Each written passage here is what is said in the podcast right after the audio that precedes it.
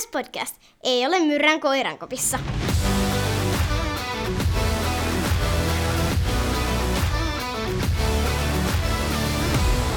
Morjes, morjes ja tervetuloa jälleen Ilves-podcastin pariin. Mun nimi on Tomi Kuusisto ja seurana tällä kertaa ihan oikeassa takkahuoneessa Santeri Kuusisto Moro.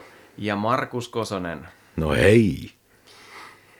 Kiitos intro replasta nimimerkille The Contortionist.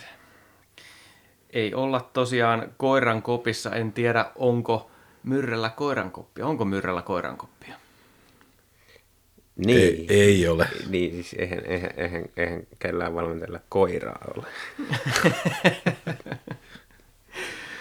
Joo, tuota, tässä jaksossa yllätys yllätys puhumme tällaisista jatkosopimuksista, mitä joukkue on tehnyt, ja sitten on tullut myös yksi uusi sopimus tuonne organisaatiopuolelle, ja otetaan totta kai näihin kaikkiin kiinni, ja puhutaan myös peleistä, mitä on pelattu. Mutta lähdetään nyt ihan kärkeen tästä. Aika monen työpäivä varmaan meni silleen vähän kiville tuossa perjantaina, kun tuli melkoinen Ilves Lounge, jota sitten hivuttamalla näytettiin, että kohta se alkaa, vähän viivästyy ja sieltä, se sitten, sieltä se sitten tipahti niin yhden aikaa ja kyllähän, kyllähän melkoisen pommin järjesti tämä, tämä meidän Ilves. Joo, ei voi kyllä muuta sanoa, että, että tota, tiedossa oli, että jotain tulee, ja sitten oli hyvä, että sitä tuolla vähän kuin hivuttaen viestittiin etukäteen, luotiin jännitystä, ja sitten kaikki tietysti odotti sitä timanttia sieltä lopuksi, ja sieltähän se tuli. Kyllä, ja, ja vielä tuollain Marvel-tyyliin lopputekstit lähti jo pyörimään, ja sitten sieltä vielä tuli, vielä tuli yksi, ja räjäytti niin sanotusti pankin, niin oli ihan hienosti hoidettu taas kaikin puolin. Eli summa summarum, Emeli Suomi jatkaa ainakin ensi kauden vielä. Ää, sitten Marek Langhammer ja Balas, tai Sheby Balas ja Leo Lööf sekä Petri Kontiola myös ensi vuoden Ilveksessä. Matias Mäntykivi ja Miro Nalli taas teki jatkot vielä seuraavastakin kaudesta. Joo, siis niin kuin yksi, mikä tavallaan näitä uutisia yhdistää, niin tuntuu olevan se, että pelaajat tuntuu oikeasti niin kuin tykkäävän tuosta hommasta olla täällä Ilveksessä. Joo, Kontiolankin pää oli kääntynyt, kun aikaisemmin oli antanut vähän sen suuntaista viestiä, että tämä voisi olla viimeinen kausi, niin ilmeisesti Ilveksessä on niin kiva olla, että Konnekin haluaa vielä jatkaa. No onko toi on oikeastaan, onko toi mielenkiintoisin? Sanotaan mun mielestä kaksi näistä on mielenkiintoisin. Totta kai Emeli Suomi, kaikki tietää fantastista. Mutta se, että mikä näissä on kiinnostavimpia, musta Langhammer, että hän on tullut Ilvekseen mun mielestä, mun käsittääkseni sen takia, että katsoo, että vieläkö riittäisi päästis Pohjois-Amerikkaan. No nyt ehkä voi todeta, että ehkä ei ihan riitä, mutta täällä on niin mukavaa, että haluaa jäädä tänne. Ja sitten tämä Petri Kontiola, että minkälainen lisäarvo hän on ensi kaudella Ilveksellä. Hmm, joo, tässä on kyllä niin paljon kaikkea, mutta tosiaan toi Langhameri on tietysti se, että hän ehkä tietää myös sitä KHL, niin ei välttämättä enää halua mennä. Ja sitten mun mielestä hänestä huokuu sillä hyvin se, että hän on sillä rehellinen tyyppi mun mielestä, että hän oikeasti niin kuin pitää olla, tykkää olla Tampereella ja ei haluaisi vaihtaa seuraa usein, vaan nimenomaan niin kuin elää hyvää jääkiekkomaalivahdin arkea ja tykkää olla täällä niin tota, se ei sikäli mulle, mulle ollut mikään suuri yllätys, mutta tämä Kontiola taas oli, oli kyllä.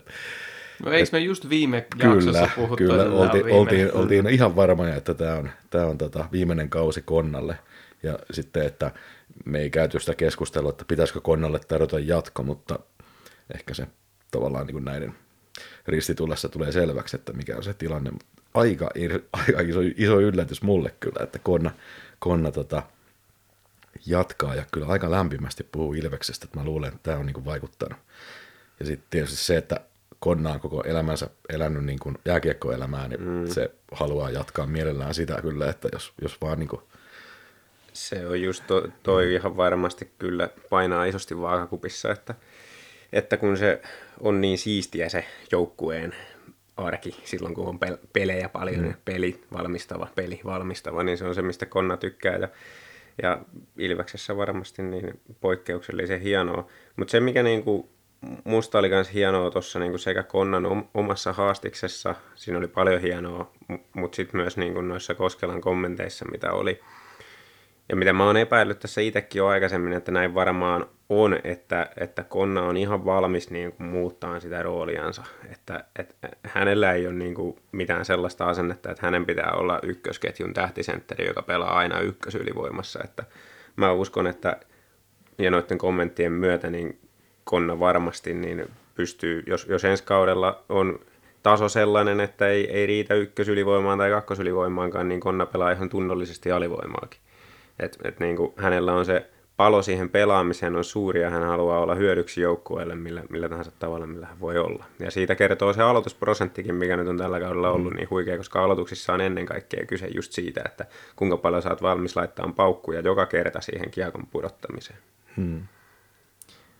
Joo, ja toi sinänsä ei tule yllätyksenä, koska me on puhuttu tästä aikaisemmin, että Konnalle just, Konna on semmoinen puhdas lätkäjätkä, että tykkää sitä jääkiekkoilijan arjesta, niin, mm. niin varmasti se hänelle on todella arvokasta, että saa pysyä siinä kiinni, mm. oli se pelaajan rooli sitten mikä tahansa.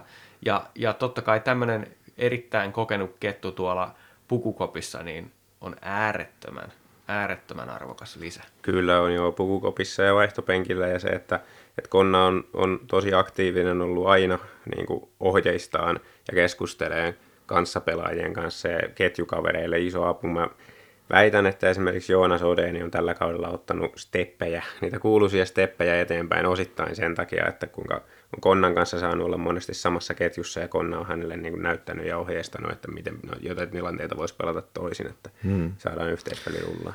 Ehdottomasti joo. Ja siis niin kuin, ja Konna on persoonana semmoinen, että se tosiaan on aika suora ja siinä mielessä varmasti niin ohjastaa näitä nuoria pelaajia eteenpäin, että se on äärimmäisen tärkeää tämmöisessä organisaatiossa, missä nuoria pelaajia tulee aina olemaan paljon.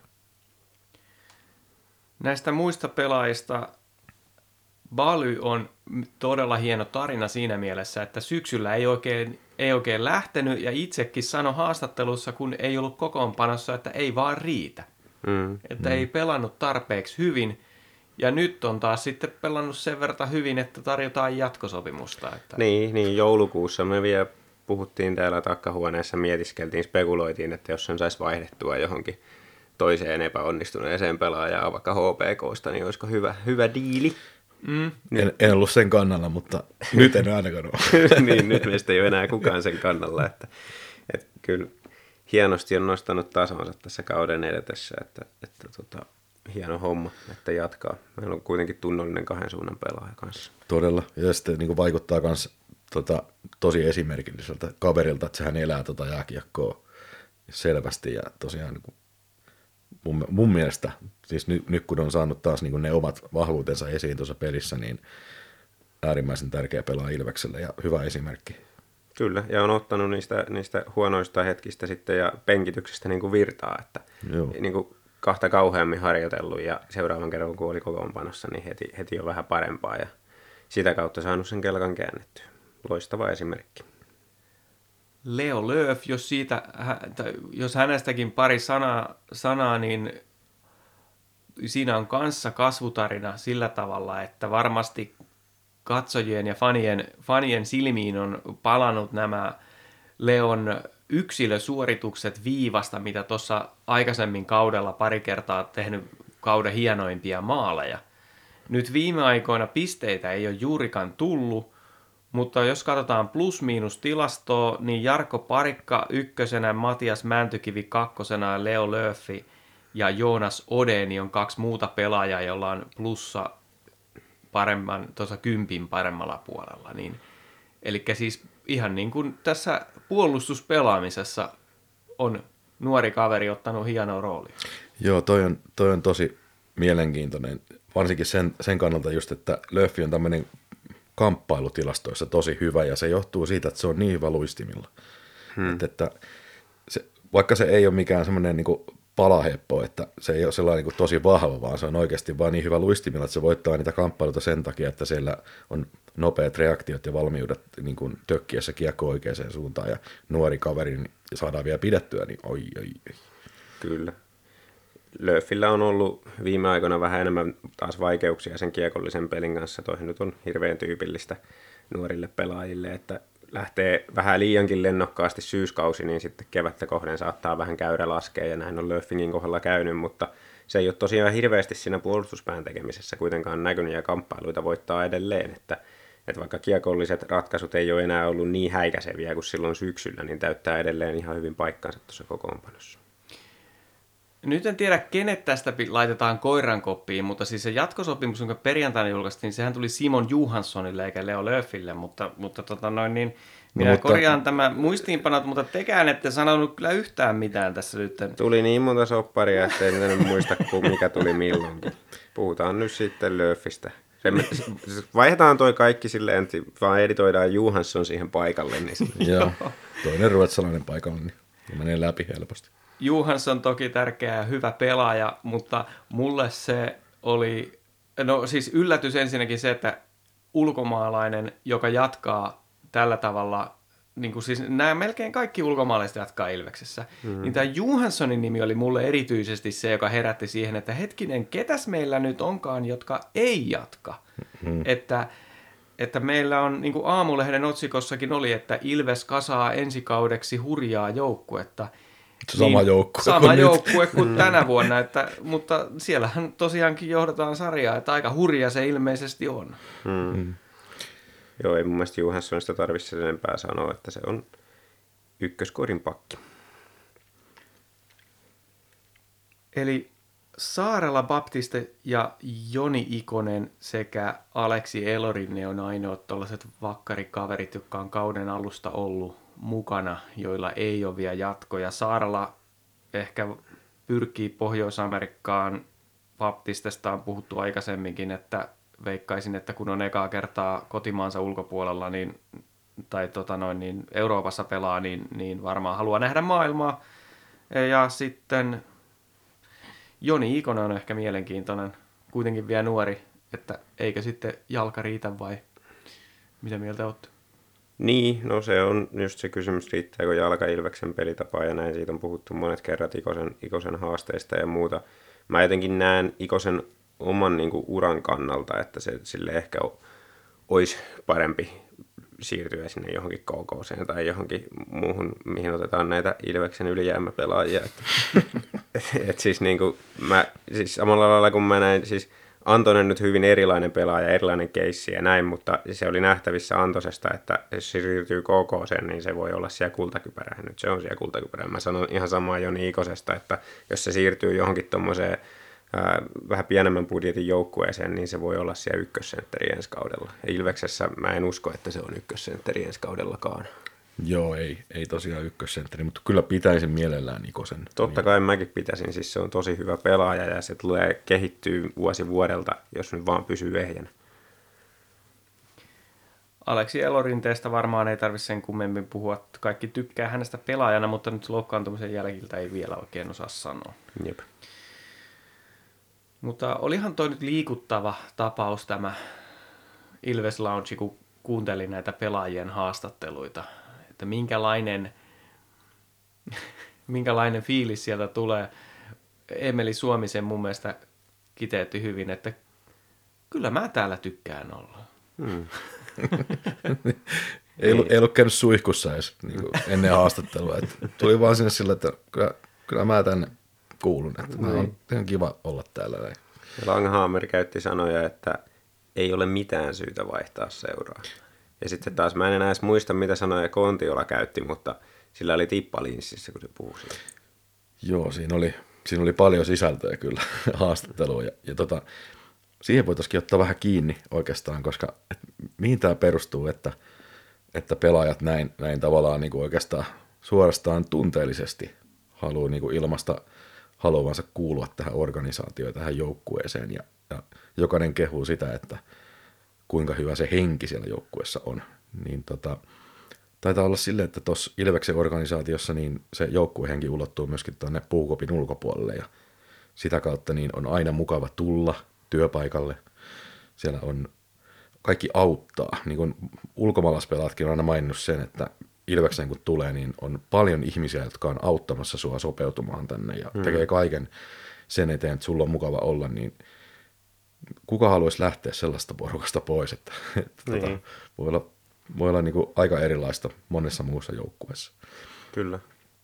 Ja tota, no yleisesti, kun nyt meillä on sillä aika hyvä, hyvä meininki tuossa organisaatiossa ja on, sillä voi laittaa niitä rasteja useisiin laatikoihin, mitä toimiva organisaatio vaatii, niin, niin tota, siinä on niin kuin monta, monta asiaa saatu ikään kuin korjattua ja kuntoon tässä lyhyessä ajassa. Että tota, tietysti ei tarvitse puhua uudesta hallista ja omistajuussuhteista ja muista, mutta että siellä on niin semmoinen yleinen harmoninen ilmapiiri, että se ei ole sitä, että siellä on joku Raimo Summanen huutamassa pelon ilmapiirillä porukkaa ruotuu, vaan, vaan siellä on semmoinen, että kaikki tietää organisaatiossa, että mikä niiden tehtävä on tämän joukkueen eteen tehdä ja se on selkeää ja, ja tota, sitä kautta oikeastaan toteutuu se, mikä on se yksi rakkaus, yksi seura, henki. Eli että tämä ikään kuin rakentuu tämä tarina niin kuin sellaiselle rakkaudelle ja tämä on mun mielestä aika siisti juttu. Mä en ole koskaan aikaisemmin tällaista niin kuin kokenut tai nähnyt. Kyllä. Että sehän on niin kuin, aina puhutaan, että rakkaudesta lajiin ja, ja tota, niin kuin, rakkaudesta seuraan ja, ja näin poispäin, seurauskollisuudesta, rakkaudesta. Mutta tämä on kyllä mullekin ehkä oikeasti ensimmäinen kerta, kun se, se, niin kuin, se oikeasti näkyy jotenkin niin kuin poikkeuksellisena just noissa haastatteluissa ja sitten, no siis ihan niin kuin sanoissakin, mitä käytetään ja se, että, että meidän ykköspakkipari Lancaster esimerkiksi sanoo. Love story. Niin, kertoo, kertoo kuin elämänsä rakkaustarinasta siitä, että kuinka hyvä yhteys heillä on puolustajaparinsa parikan kanssa. Joo, ehkä siinä oli, ehkä siinä oli tota toimittaja hieman ehkä vähän niin kuin vääristänyt tuota Amerikan sanavarastoon, mutta kuitenkin siis tämä on just tämmöinen asia, että, että se, niin kuin, se rakkaus huokuu niistä rakosista, mistä, mm. mitä niissä haastatteluissa ikään kuin tulee ilmi. Ja, ja tota, juuri, juuri se, sen kautta myös, että tuskin kukaan noista pelaajista oikeasti kehuisi jotain niin kuin valmennusta tai huoltoa tai muita taustajoukkoja, jollei ne oikeasti olisi tehnyt vaikutusta heihin. Ja mm. tota, se, että tässä on nyt semmoinen konsepti, missä tosiaan niin kuin halutaan tehdä sen joukkueen eteen, ei seuran tai logon tai tällä vaan oikeasti niin kuin, että se organisaatio, eli se tavallaan joukkue tässä tapauksessa, nimenomaan tämä joukkue, ei mikään mm. muu, niin se inspiroi ihmisiä tekemään, joka on yleensä, yleensäkin niin valittu, hyvä, hyvät ihmiset oikeisiin rooleihin, niin se inspiroi niitä vielä tekemään asiaa paremmin. Kyllä, ja se, että, että siellä on niin kuin selvästi jokaisella on semmoinen ää, niin kuin, ns. turvallinen olla sillä että uskaltaa sitä kautta yrittää ja kentällä myös rohkeita ratkaisuja, ei tarvitse pelkää sitä, että, että muut vittuilee sulle saman tien, jos sä, jos sä teet jonkun mokan tai joudut virttiin tai jotain, niin mm. tällaisista asioistahan se koostuu kanssa. Kyllä, siis nimenomaan toi, mä menisin nostaa tuon turvallisuuden tunteen mm. myös tässä esille, koska se kuuluu niin kuin rakkauteen. Ja, mm. ja sitten, että siis Ilveksessä on niin vahva tavallaan se rakkaus siellä pohjalla, että sulla on varaa mokata, mutta tietenkään sitä ei toivota, mutta se on vara. Ja sitten myöskin se, mikä on erittäin tärkeä asia, mikä tulee myös näistä ulostuloista hyvin esille, on se, että se rakkaus itse asiassa niin kuin huokuu sinne niihin faneihin ja sitten niiden kautta takaisin. Eli mm.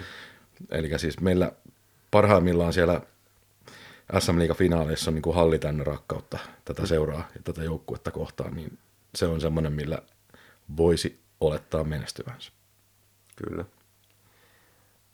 Tulee vertailukohtaa mieleen tuosta, kun 2019 voitettiin toi jääkiekon maailmanmestaruus ja sitten lähdin tonne torille, niin sitten se, hehkutin sitä kaikille tutuille sitä, että kuinka, mikä muu asia saa tilanteen sellaiseksi, että kaikki vastaantulijat on hyvällä tuulella ja ja heitetään ylävitosia tuntemattomien kanssa, niin nyt, nyt ollaan tilanteessa mun mielestä, että sitä, tätä, tätä samaa Hosianaa voi hehkuttaa tästä ihan vaan niin kuin met arkipäivän peli ratametsään.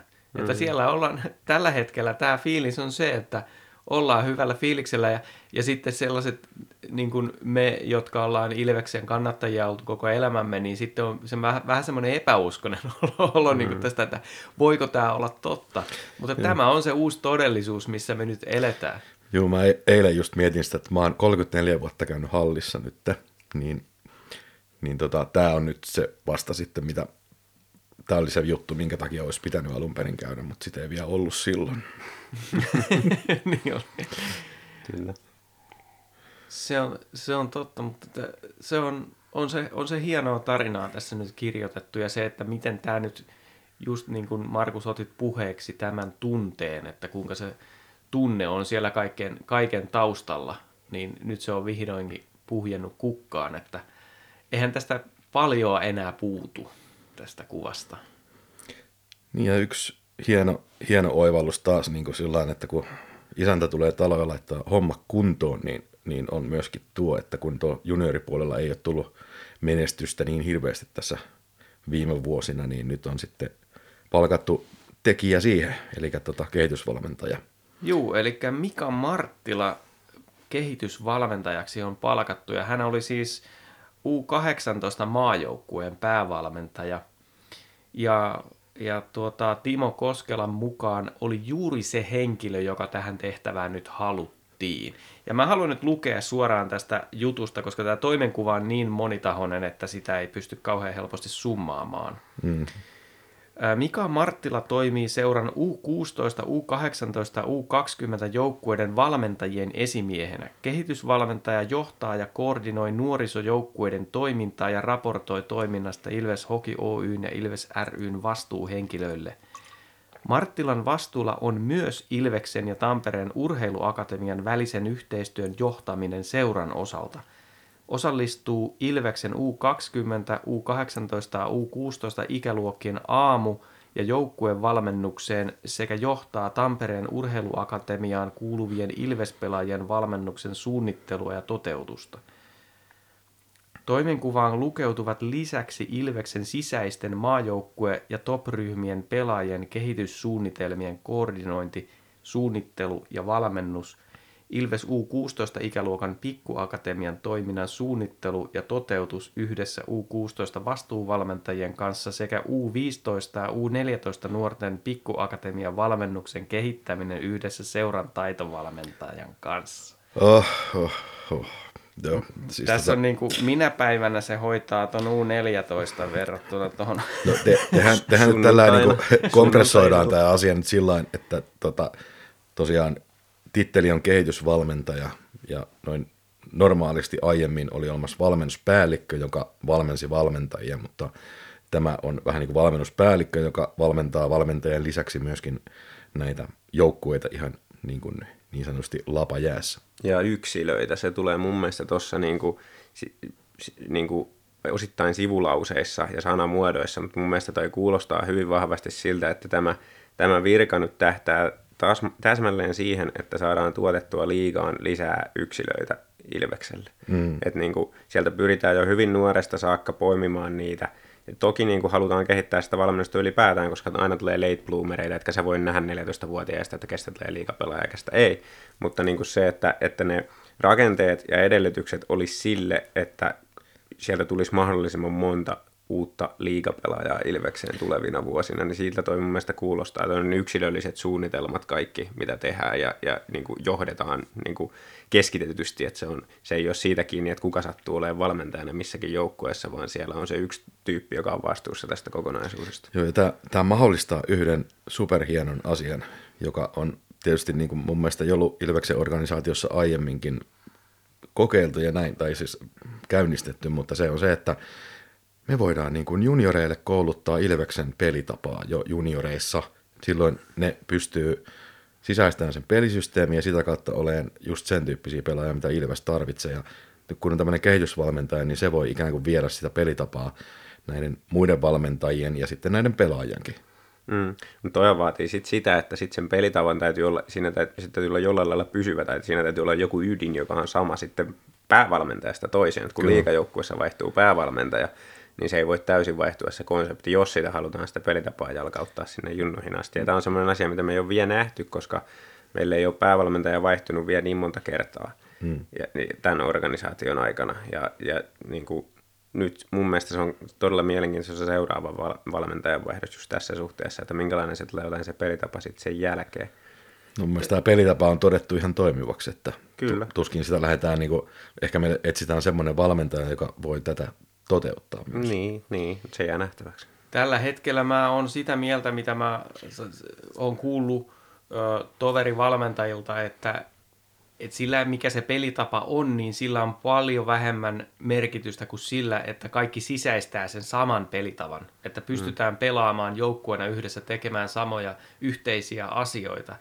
Niin se, miten Ilves on tällä kaudella ja viime kausina pelannut – niin sillä on nyt saatu sitä menestystä ainakin runkosarjassa. Että to- toistaiseksi mun mielestä ei ole todisteita siitä, etteikö tällä tyylillä voisi pärjätä verrattuna sitten kaikki muut nämä Maria Määt ja, ja Pekka Virrat ja nämä, joilla on sitten se oma systeeminsä. Niin, kyllä. Mutta silloin niin kun mietitään niin junnuvalmennusta ja sitä, että miten se sitten menee niin tuonne liikajoukkueisiin ja näin, mun, mun mielestä paras esimerkki tästä niin onnistuneesta työstä on niin Suomen maajoukkue että kun sitä, sitä pelitapaa on jalkautettu järjestelmällisesti niihin junnumaajoukkueisiin, niin sitten riippumatta siitä, millä tavalla ne pelaajat pelaa niin kuin omissa seuroissaan, niin kun ne tulee maajoukkueeseen, ne tietää, mikä se konsepti on. Ja tämä traditio on jo niin pitkä, että, että se, niin kuin, se on vuodesta toiseen selvä se ydin. Totta kai niin kuin valmentajat kehittää systeemeitä ja Jukka Jalonen ei valmenna enää ihan samaa, kuin mitä, samaa tyyliä kuin mitä se valmensi joskus aikaisemmin,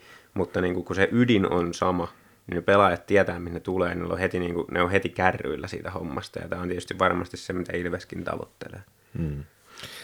Ja sitten tämä liittyy tietysti myös yhteen isoon aiheeseen, eli toi talous, että kun se nyt on Ilveksessä laitettu sillä kuntoon, että tässä ei koko ajan niin tarvitse miettiä, että kuinka monta miljoonaa ollaan velkaa ja kuka mm. omistaa se joukkueen ja näin. Niin tota, ja sitten on tämä, että kun nykypäivän maailmassa kuitenkin näitä haasteita tuolla voi tulla vastaan, niin on vähän niin kuin B-plääniä siihen, että miten seura voi toimia ja taloudellisesti menestyä myöskin niin muilla tavoilla kuin että riippuuko se siitä, että onko ihmisiä hallissa tai ei. Ja mm. näin, näin, niin tota, myös kun ajattelee sitä taloudellisesti, että meillä on tämmöinen NHL menee nuoria pelaajia meidän joukkueesta koko ajan, niin ne on yksi semmoinen taloudellinen backup-plääni, että niistä saadaan oikeasti niin kuin hyvää, hyvää tuloa, ja tämä on semmoinen joukkue, mihin näitä nuoria saadaan, ja sitten niitä kehitetään, ja sitten ne lähtee NHL ja seura hyötyy myöskin siitä,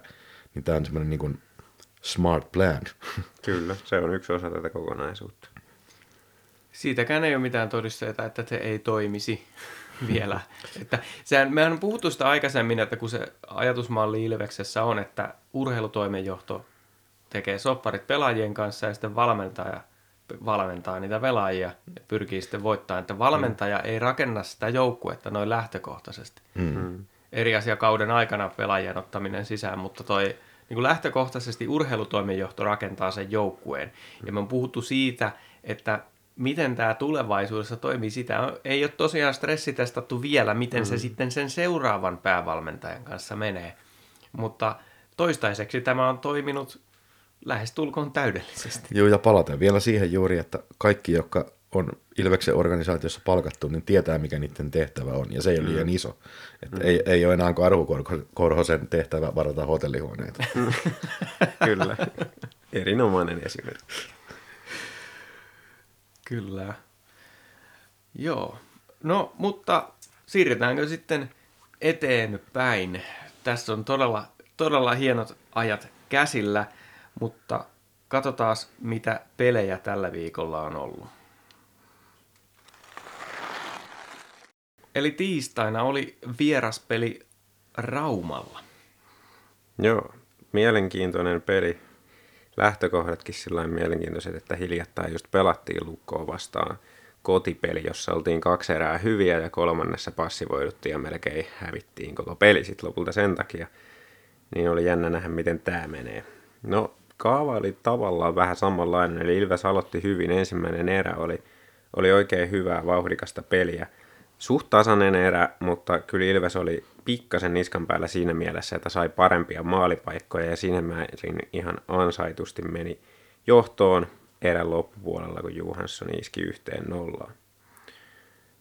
Toinen erä sitten, niin nyt tapahtui niin kuin tällä erätauolla se, mikä viime pelissä tapahtui jälkimmäisellä erätauolla, eli passivoiduttiin. Annettiin jotenkin aloitteet ihan täysin lukolle ja jos katsoo laukaisukarttaa toisesta erästä, niin näyttää siltä, kun siellä olisi ollut joku liikajoukkue vastaan mestisjoukkue, että Ilveksellä ei käytännössä yhden yhtä paikkaa koko erässä ja Lukko myllytti lähes alusta loppuun. Oli siinä pari jäähyäkin, mutta ei ne selitä sitä, että mitenkä, mitenkä se oli noin, noin lepsua pelaamista ja oikeastaan oltiin onnekkaita, että Lukko teki vain yhden maalin tässä erässä ja tilanne oli yksi yksi kahden erän jälkeen. No, kolmas erä sitten taas, niin siinä nyt sitten sattui ja tapahtui kaiken näköistä, että siitä on oikeastaan vaikea muodostaa sellaista kokonaiskuvaa, että, että Lukkohan sitä hallitsi, mutta kuinka paljon se johtuu siitä, että, että Ilveksellä oli viiden minuutin jäähyä ja pari kahden minuutin jäähyä. Yksi niistä tuli ton toisen erän lopussa. Niin, niin tota, oltiin koko ajan melkein, tai puolet erästä alivoimalla, ja sitten oli siinä joku ylivoimakin, jossa iskettiin muun muassa maali. Mutta sitten kuitenkin erikoisin juttu oli se, että no okei, okay, otetaan nyt ensin kiinni siihen. Tässä oli niin monta juttua, mutta otetaan nyt ensin kiinni siihen, että Odeni ajettiin polvitaklauksesta pihalle. Se ei ollut välttämättä, tai ei ollut polvitaklaus sääntöjen mukaan, ja siitä ei pelikieltoa tullut. Että ehkä oli virhetuomio ylipäätään, tämä vitonen ainakin kova tuomio. Ja tuntuu, että nyt tähän se nyt sitten viimeistään hävitään se peli, ja Lukkohan teki kolmeen kahteen sillä ylivoimalla, ja mä että nyt se on tässä. Mutta mitä vielä? Chevy Balas alivoimalla saman jäähyn aikana tasotti kolmeen kolmeen. Ihan käsittämätön nukahdus Lukolta ja todella hienoa pelaamista Balulta. Sitten 10 minuuttia tosiaan aikaa, tilanne on 3-3 ja sitten tapahtui jotain ihan käsittämätöntä, kun Masiini pääsee läpi. Pet, Petman, Petman huitoo ja siitä rankkari. Ja Masiini ei tiedä sääntöjä. Se luulee, että rikotun pelaajan pitää vetää, se menee sinne siniselle kelaan vauhtia, myrrä ihmettelee hoomoilasena vaihtoaitiossa ja sanoo Suomelle, että me nyt sää vetää. Suomi katsoi, että tuo se kelaa vauhtia jo, että kai mä hyppään vaihtoaitioon sitten. Ja Masiini polkee siitä ja pistää yhden ehkä komeimmista rankkarimaaleista, mitä on tällä kaudella nähty yläputken kautta sisään. Ei mitään toivoa Lukon Jukurilla ottaa kiinni ja siitä neljä kolme. Ja oikeastaan varmaan tämän siivittämänä niin Ilves pelasi sen lopun aika hyvin, että Lukko ei siinä ihan hirveän montaa paikkaa sitten enää saanut viimeisen kuuden minuutin aikana ja Ilvekselle kolme pistettä sitten tämän, tämän esityksen jälkeen. Tämä oli aivan käsittämätön peli kyllä, että ei, ei mitään järkeä. En ole, en ole nähnyt mitään taide, taideteosta, mikä olisi niin kuin jännittävyydessä ja samaa luokkaa. Sitten kun mä näin sen masiini menee, ne vetää sitä rankkaa, niin mä olin se, että toi myrrä on niin sekasi. Mä luulen, että et ollut ainoa. Joo. mä laitoin, mä taisin laittaa WhatsAppissa, että päävalmentaja teki, päävalmentaja valmensi päätä nyt tässä, että joukkue, joukkue on tämän kannan takana ja ei, ei se en mä tiedä, joku, vahinko. joku toinen valmentaja olisi ehkä huutanut vähän siinä, että, että nyt hemmettiin sieltä. mutta, mutta näin se nyt meni ja se meni sitten lopulta ihan oikein, että tämä oli tosi hieno, hieno tarina ja varmasti vahvistaa tuota joukkuetta eteenpäin mennessä. Eihän tämä niinku kokonaisuutena hyvä esitys ollut, jos vastustajan maalivahilla on yhteensä 11 torjuntaa, torjunnat 6, 2, 3 erittäin, niin, niin tota, ei se kauhean vahvasti mennyt ja Lukko olisi ehkä vähän ansainnut enemmän, mutta maalit ratkaisee ja Ilves oli taas parempi. Hmm. Ilves voittaa pelejä paremman viimeistelynsä ansiosta. Se on tämän kauden tarina. Mutta kyllähän tämä Masinin maali nyt on aika legendaarinen. Tämä, tämä, jää, tämä jää elämään ja kuvastaa nimenomaan tämän kauden Ilveksen joukkuetta. Mm, mm. Mm. Tuossa tulee mieleen se NHL jokunen vuosi sitten, kun siellä oli rankkarikisoissa tällainen sääntö, että, että sama pelaaja ei saa vetää kahdesti. Ja sitten sieltä vedettiin rankkuja johonkin 15 pariin asti ja siellä laitettiin sitten vetämään, tota, muistaakseni oli Nick Malik, joka ei ollut tehnyt koko kaudella kanssa yhtään maalia, puukäsipakki, ja tuli ja harhautti ja pisti omista putkista, veti yläpesää ratkaisi sen rankkarikisan, niin tässä oli vähän jotain samaa tässä Masiinin suorituksessa, että koko kaudella tehnyt yhtään maalia ja meet ja vedät yläputken kautta sisään. Niin. Niin ja sitten vielä tällaisen niin kommunikaatiokatkuksen Joo, takia. joo. Että, tota, Ja se kauden ensimmäinen maali. Niin, siis rankkarista. Kukaan tehnyt missään sarjassa kauden ekan maalin rankkarista. Niin tässä vaiheessa kautta. Niin. Niin. jäätävää, jäätävää. No mutta, entäs sitten keskiviikon Saipa oli kotipeli ja sielläkin oli todella kaunis katsella tuota yleisömerta. No kyllä, siellä oli taas yli 6000 henkeä hallissa ja hyvä tunnelma läpi ottelun. Ja varmaan osittain tunnelman siivittävänä, osittain ehkä vähän saipan lepsuiluna ja, ja tietynlaisena tuurinakin, niin Ilves sai aika helposti maaleja. Ekaan erään pari maalia, tokaan erään kolme maalia. Siellä kävi Petmani heittämässä ylivoimalla yhden kavennusosuman, mutta tosiaan kahden erän jälkeen 5-1 ja pelin olisi taas pitänyt olla selvä, mutta sitten vähän yllättäen taas lopetettiin pelaaminen kolmanteen erään ja näinhän siinä sitten kävi, että siitä huolimatta, että Saipa otti kolme rangaistusta tähän kolmanteen erään, niin siitä huolimatta ne teki myös kolme maalia tasakentällisin, mikä on niin kuin aika, aika käsittämätöntä sillä mutta näin se nyt vaan meni, että, että Ilves ei oikein niin kuin, jaksanut pelata huolellisesti kolmatta erää ja annettiin vastustajalle mahdollisuus tulla, tulla tasoihin, mutta ei ne sitten onneksi ihan tasoihin asti päässyt, vaan se jäi siihen viiteen neljään. Kyllä se suhteellisen lähellä oli, että olisi pisteitä menetetty, mutta tällä kertaa ei. Nick Baptisteilla hahmoja 0 plus 3 tehoin ja koko toi ketju äh, Beck, Shepard, Baptiste oli aika liekeissä. Tyhjentävä raportti, ei, ei mulla ole tähän paljon mitään lisättävää. Mm. Se enteili, ente, tässä nyt on vähän puhuttu, että onko vanhojen aikojen Ilves paniikki, paniikki hiipimässä nyt tähän, tähän joukkueeseen puseroon.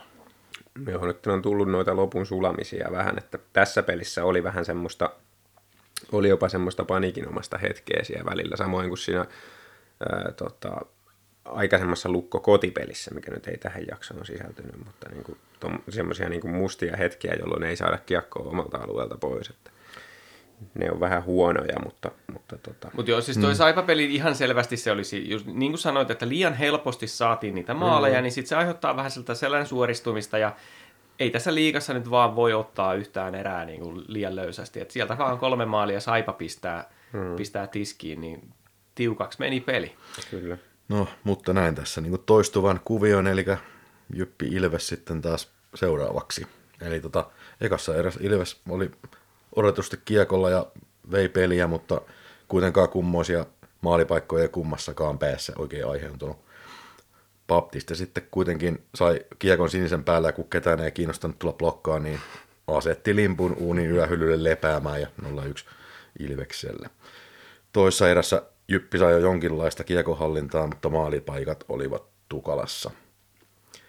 Kontiola suoritti kerrankin hienon maalin johtavan syötön, josta Joona Ikonen pääsi painamaan laukauksen sisään ja myöhemmin Joona iski jo toistamiseen tällä kertaa tolpasta maalivannin selän kautta ja käden kautta 0-3.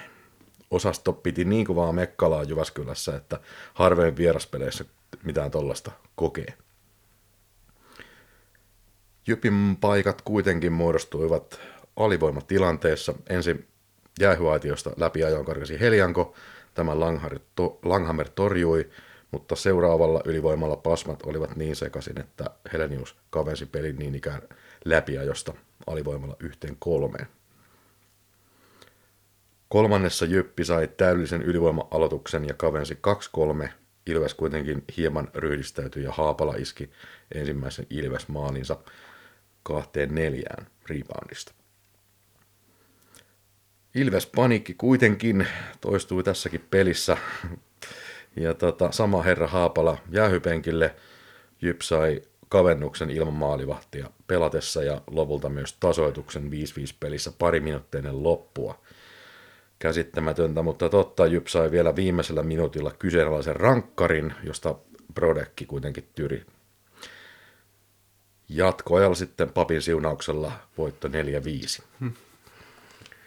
Joo, mä otan heti kiinni tuohon Ilves-paniikkiin, että, että tämä oli vähän silleen siis joo, kyllä, taas suoristettiin selkää ja päästettiin Jyppi mukaan peliin, annettiin niille mahdollisuus.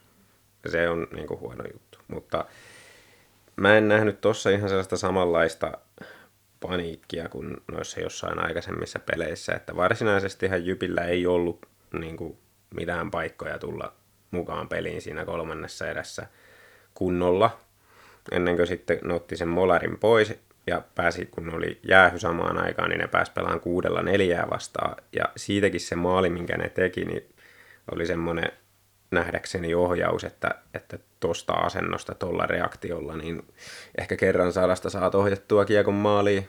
Tällä kertaa meni.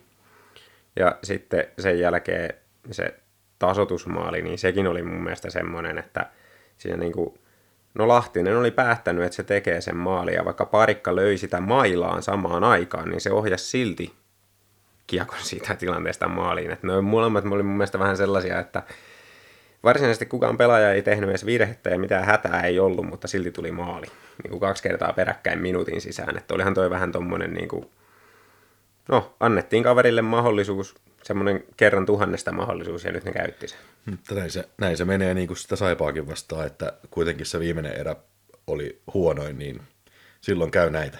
Silloin joskus käy näitä, joo. Että, ja siis onhan se niin kuin, ei, ei tollain saisi käydä, että, että niin kuin selkä nousee ja kolmas erä ei olla mukana enää samalla lailla pelissä kuin aikaisemmin. Että, mutta mut se on tietyllä lailla, mä ymmärrän sen, koska pelataan vastustajaa vastaan, joka on selvästi huonompi ja jolla ei ole mitään panosta pelissä. Koko ton pelin tempohan oli siis niin kuin ihan naurettava hidas.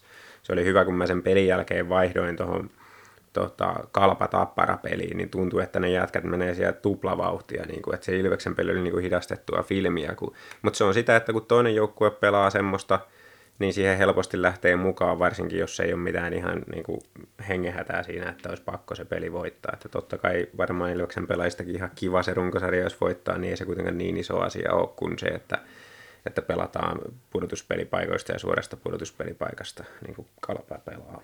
Se on jännä juttu tuo intensiteetti, miten se tarttuu, kun on itse kokenut sen omakohtaisesti aivan tuolla, siis olen pelannut jalkapalloa niin, niin höntsä alasarja tasolla kuin vaan voi alhaisimmalla tasolla pelata, niin sielläkin se huomasi se, että jos on meilläkin keskinkertainen joukkue oli, niin jos oli hyvä vastustaja, me pelattiin paremmin kuin jos sillä olisi oli huonompi vastustaja, mm. me pelattiin huonosti, että et se, siinä on, se on jännä juttu, miten toi on inhimillistä. Se, se on juuri näin, ja siitä syystä, syystä on olemassa tämä niin kuin tavallaan valmennusteesi, että pelataan omaa peliä, mm. koska, koska silloin, silloin kun tavallaan adaptoidutaan siihen vastustajan peliin, niin jos se on hidasta, niin silloin omasta pelistä tulee hitaampaa. Ja, ja se on Ilvekselle tosi huono. Joo, kyllä.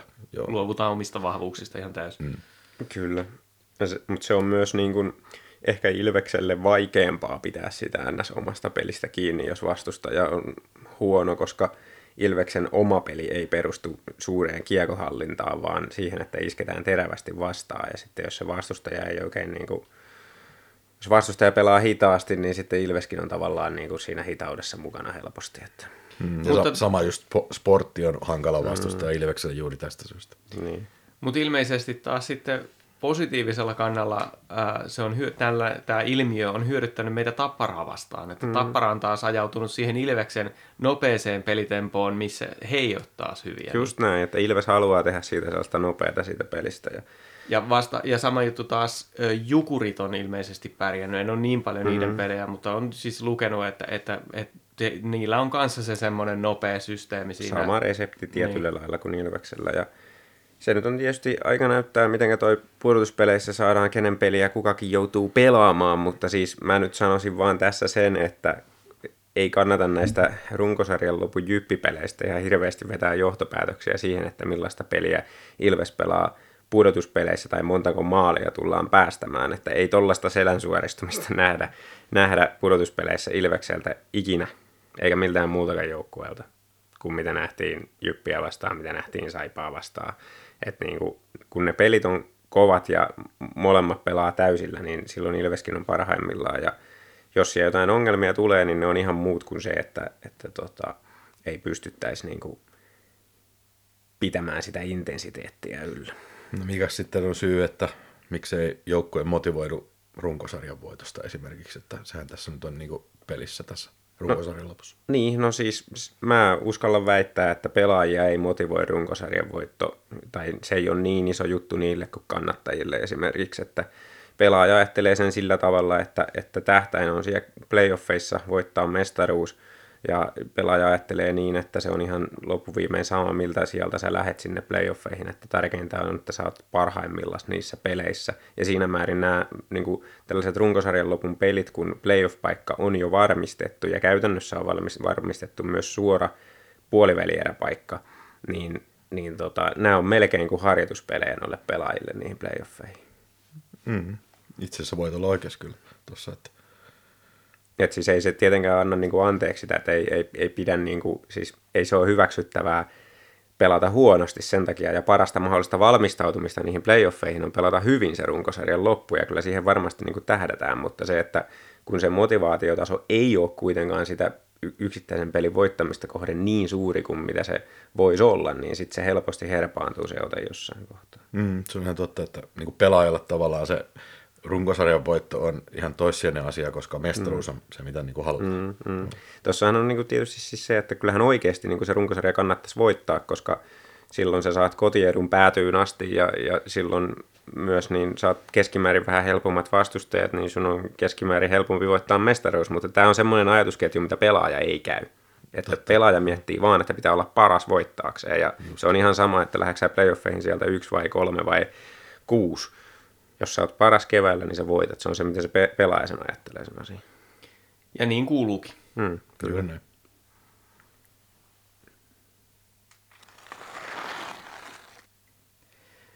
Ollaan saatu kommentti kuulijalta tämän, tähän jaksoon tai viime jakson perusteella, kun me puhuttiin tuosta Nikolissinista ja ainakin meikäläinen arvosteli hänen asennettaan, että olisiko se syynä, että ei ole päässyt sitten kokoonpanoon. Mä nyt referoin tässä kuulijan lähettämää, lähettämää kommenttia, että sopeutuminen on hankalaa varsinkin kesken kauden uudet piirit, uudet kaverit, uusi yhteisö ja niin edelleen. Olen sitä mieltä, että Nikolissinin huono vire johtuu siitä, että kaveria on heitelty ketjusta toiseen.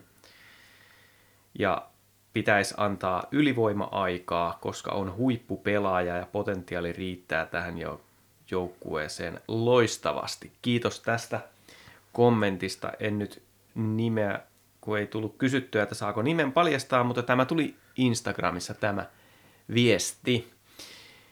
No, mitä, onko Nikolissin ansiosta pois kokoonpanosta vai pitäisikö antaa enemmän vastuuta? Tämä oli hyvä, kun mä kuulin tämän kysymyksen nyt vasta, mutta tosiaan eilen saunareissulla vähän mietin tätä asiaa juurikin, niin, niin tota, ehkä mä nyt sitten kerron, mitä Sauna-ajatuksia. Mä Kyllä, saunassa aina Ivania ajatellen. Niin, tota, niin, tosiaan siis tilanne on se, että äijä on tullut sisään KHLstä ja kuusi peliä pystynyt pelaamaan tässä ja nyt ajautunut kokoonpanon ulkopuolelle. Et oma ajatus on se, että suurin syy, miksi ei ole kokoonpanossa, on se, että se joukkuepelin sitoutuminen ei ole vielä toteutunut sillä tavalla, mitä meidän joukkueessa tarvitaan.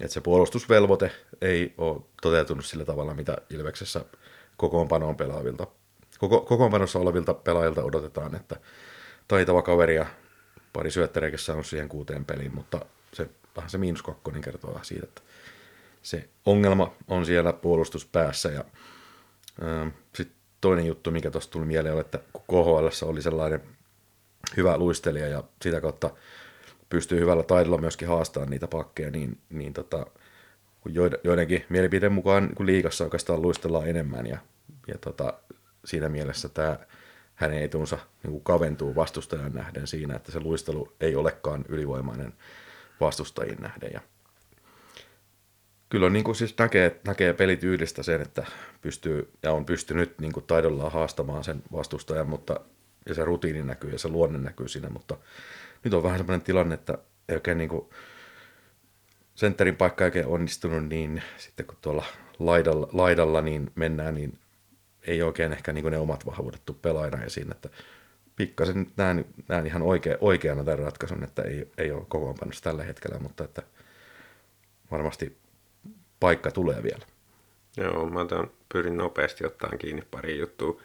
Ö, ensimmäisenä toi kuulijan kysymyksessä tai kommentissa oli juurikin noista ketjukavereista, niin sehän nyt tietysti pitää ihan paikkansa, että Nikolissini tuli ensimmäiseen peliin, niin siellä oli kavereita, jotka oli tullut joukkueeseen pari tuntia ennen peliä. Ja, ja sen jälkeenkään niin ei kun sen käytännössä yhteen, yhteen peliin on laitettu niin kuin kunnon ketjukavereiden kanssa. Siinäkin, ketju, siinäkin pelissä sitten sekoitettiin ketjuja hyvin nopeasti, en muista oliko joku loukkaantuminen vai mikä oli syynä, mutta joka tapauksessa niin ei ole kunnollista näyttöpaikkaa saanut. Mä oon siitä samaa mieltä, mutta sitten mä oon myös Markuksen linjoilla tossa, että se meidän kokoonpano on tällä hetkellä aika tiivis ja, ja niin kuin Nikolissi niin ei ole semmoinen pienen peliajan energialaituri, joka niin kuin pelaisi sata lasissa jokaisen vaihdon, vaan kyllä selkäsiä välillä suoristuu ja ei ole niin sitoutunut siihen joukkuepeliin ja, ja kun meillä on laittaa noita taitavia pelaajia sinne muitakin, ja varsinkin kun meillä tuli Haapala sisään tämän jälkeen, niin se viimeistään tavallaan vähän niin kuin vei sen paikan siitä kokoonpanosta, että vaikka me nyt ei tiedetä varmasti, varmaksi minkä takia Nikolisin on kokoonpanon ulkopuolella, sillä voi olla jotain muitakin syitä, minkä takia sitä ei nyt sitten ole kokoonpanoon laitettu, että ei välttämättä ole kyse pelkästään pelillisistä syistä, niin pelillisistäkään syistä ei välttämättä sitä paikkaa sieltä löytyisi. Sitten mä vedän vielä loppuun tällaisen vertauksen. Mun mielestä Nikolissin muistuttaa tietyllä lailla Joose Antosta aika paljon, että mä kritisoin viime kaudella paljon monta kertaa meidän podissa sitä, että Myrrä ei ole antanut kunnolla mahdollisuutta Joose Antoselle, että se pelaa pienellä peliajalla ilman YV-aikaa, tekee kunnon pisteet ja että, että siinä on kaveri, joka voi tehdä 40 pistettä liikassa, jos sille vaan annettaisiin mahdollisuus.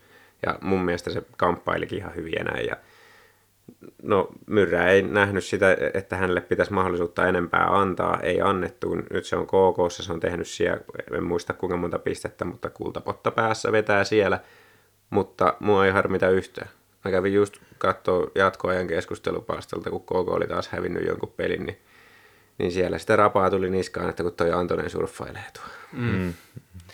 Mä sanoisin vertailuna tuossa Nikolisinille toi Baptiste, että Baptiste sai kauden alusta lähtien äh, yrittää silloin meillä kokoonpanossa ei ollut niin paljon jätkiä, että olisi joutunut kierrättämään kokoonpanon ulkopuolelle. Baptiste hankittiin joukkueeseen erityisesti maalin tekijäksi, on aina tehnyt paljon maaleja, niin hän tuli tännekin tekemään, mutta ei alkukaudesta niitä tehnyt. Mutta ongelmia ei tullut, koska Baptistella oli mun mielestä alusta lähtien – erittäin hyvä asenne, mm. aina taklaukset loppuun asti, hirveä luisteluvauhti, se, se tota noin, niin, kävi selväksi jo alusta lähtien, niin se koko aika tuntui, että jossain vaiheessa se, se niin kuin palaset loksahtaa kohdalleen, ja näin on käynytkin. Nyt vaan Nikolissinalla on se huono puoli, että kun se on tullut ihan loppukaudesta mukaan, ei ole enää aikaa. Meillä on niin paljon pelaajia jo, jotka on todistanut sen, että ne kuuluu siihen kokoonpanoon, niin niin ei välttämättä hänestä itsestäänkään johdu se. Hmm. Mutta kyllä mä sanon, että siinä oli puutteita siinä asenteessa, että, että se että ihan tuossa niin fyysisessä valmiudessa lähtee vääntään kiekolli, kiekottomana, niin, niin sellaiselle pelaajalle on vaikea antaa peliaikaa tässä vaiheessa kautta. Se on just näin. Hmm. Mutta kiitos todellakin tästä kommentista. Aina herättää keskustelua eriävät mielipiteet välillä kyllä ärsyttää se, että kun me ollaan niin paljon samaa mieltä, mutta, tota, mutta se on hyvä, kun kuulijat on eri mieltä. Mistä se sitten niin kertookaan? niin. No onko teillä mitään nousussa laskussa? Aa, niin, se on, se on ollut vähän tauolla, kun ei ole tullut mieleen, mutta ei ole mulla nytten muuta kuin tämä rakkaus tietysti nousussa, mutta siitä puhuttiin jo ummet ja lammet. Mä voisin laittaa sitten ainakin yhden nousussa, eli tota, kyllä mä laittaisin Joona Ikosen tähän nyt, koska on aina hyvä puhua silloin, kun, kun kukka puhkee, niin tota, nyt on Ikonen päässyt taas maalien makuun ja niin se nyt on tarjoutunut niitä laukaisupaikkoja, mikä on Joona, Joonan niin tosi, tosi hyvä etu, että saa sieltä suoraan syötöstä vetää yläpesään, niin, niin tota, kun tällä kaudella ei oikein siellä potentiaali niin kuin toteutunut, niin nyt on äärimmäisen hieno aika, että saadaan Joona, Joona vireeseen. Ja tota, sanoin tuossa haastattelussa itsekin, että jos tarpeeksi kauan pelaa huonosti, niin todennäköisyys pelata hyvin kasvaa. Fik, fiksu mies, fiksu mies kyllä. Niin, toi, tollain se matematiikka. Näin se, näin se muuten menee, Kyllä. että hokimatematiikalla, niin se on, tämän haluan nostaa. Tämän. Kyllä, toi on hyvä. Lop- Lopetetaan nousuun tällä kertaa. Joo, ei mennä siihen laskuun, että olisi mulla ollut siihenkin yksi, mutta